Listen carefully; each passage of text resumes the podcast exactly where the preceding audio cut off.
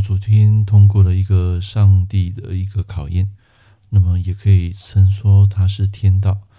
那么昨天一个学生啊来到我的店，跟我学习八字。当他听到说我还有一个额外的录制的新课程啊，但是我当时我跟他讲说，这个新课程啊基本上已经下架了，因为我得到天道的指示，这个课程啊不可以再继续放售，因为里面的案例啊有涉及到个人的隐私，这个是有悖于有有悖违背违这个有违背这个天道的这个准则。但是他有跟我说：“老师，我想给你买。”然后我也感觉说这个学生啊非常的认真，于是我当下就把这个课程啊再以半价啊卖给他。但是我发现我一旦卖给他之后呢，在他离开我的店之后，结果啊发生了一件事，就是我的内心啊非常的焦虑，非常的不舒服啊，包括太太她也有这种感觉啊。我在想说，我们这个课程啊，对我来讲是违背了天道。那么在经过十几分钟在吃午餐的时候呢，结果没多久，这个学生就突然间绕回来，然后他跟我说：“老师啊，呃，这个算命的费用跟这个学费啊，基本上是要分开的。”于是他觉得很亏欠我，他说：“刚刚在现场的时候，他直接跟我说，就学费啊，包括这个啊、所有的这个课程啊，就含在里面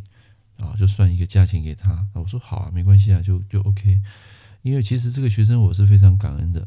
然后结果他第二次回到店的时候，竟然说要把这个学费跟这个呃拼命的费用啊要分开，啊，于是说他要补三千块给我，啊，当下我就有一种直觉，我说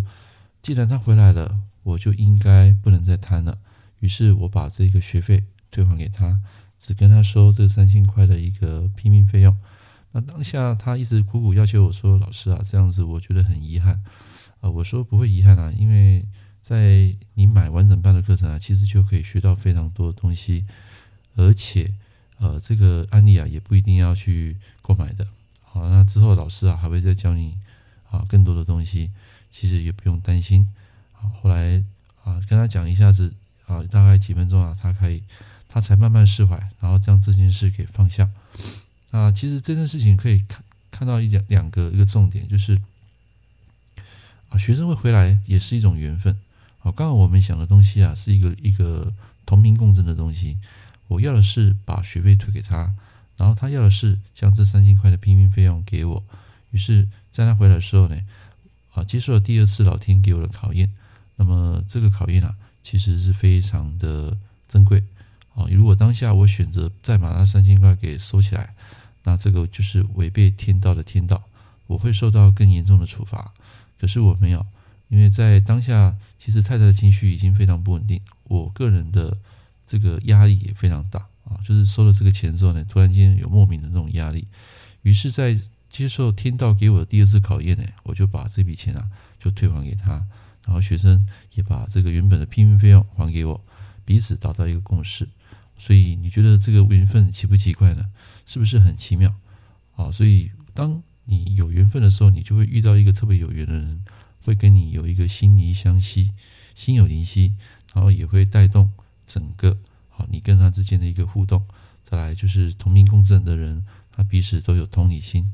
会将会将这件事情啊给圆满。所以，于是我通过了这个考验，那么在当下，我的心情整个啊这个压力啊瞬间解放。